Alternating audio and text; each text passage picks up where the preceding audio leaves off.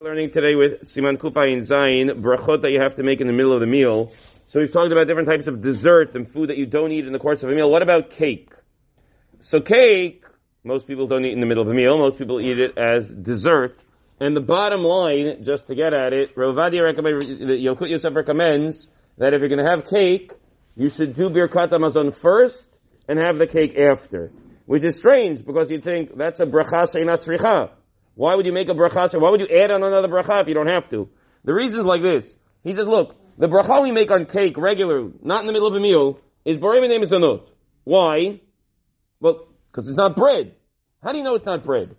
So we learned previously that in order to be bread, meaning to make a bracha hamotzi, it has to fit three criteria. It can't be sweet, it can't be surrounding something else, and it can't be like a cracker. It has to be soft, it has to be plain, and it has to be just bread.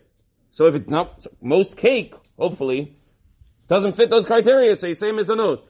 However, there's a machloket rishonim about which one of the three. So we say, oh, we're going to be machmir. We're only going to say hamotzi when it fits all the criteria. However, according to summary, according to each of the rishonim, it's either one. So he says like this, maybe if you eat the cake in the middle of the meal, the bracha that you said of hamotzi at the beginning of the meal works for the cake. Because, according to two out of the three Rishonim, it's going to work.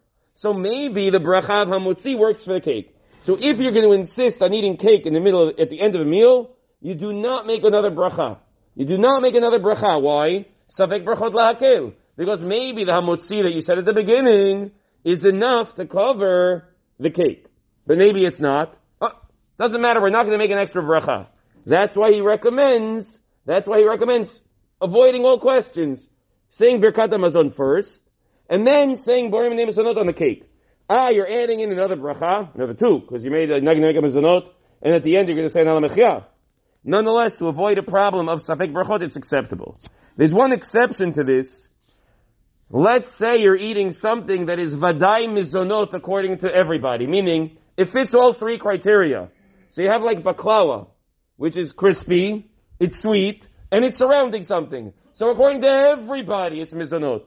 Or wafers, which are hopefully sweet, they're crispy, they're surrounding something. According to everybody, that's mezonot. If you want to insist at the end of a meal to make mezonot on wafers or on baklava, even though you made hamotzi before, uh, that's acceptable. Although, and then you would only make birkat hamazon at the end one on the whole meal. Although he recommends even there, better to make Birkat Hamazon first, and then to have the cake uh, thereafter. But if, for whatever reason, that's not happening, you're at a wedding or something, Sheva Brachot, you can't avoid it, you have to wait for the Sheva Brachot, something like that, you do not make another Borei Minei Mezonot on cake at the end of the meal.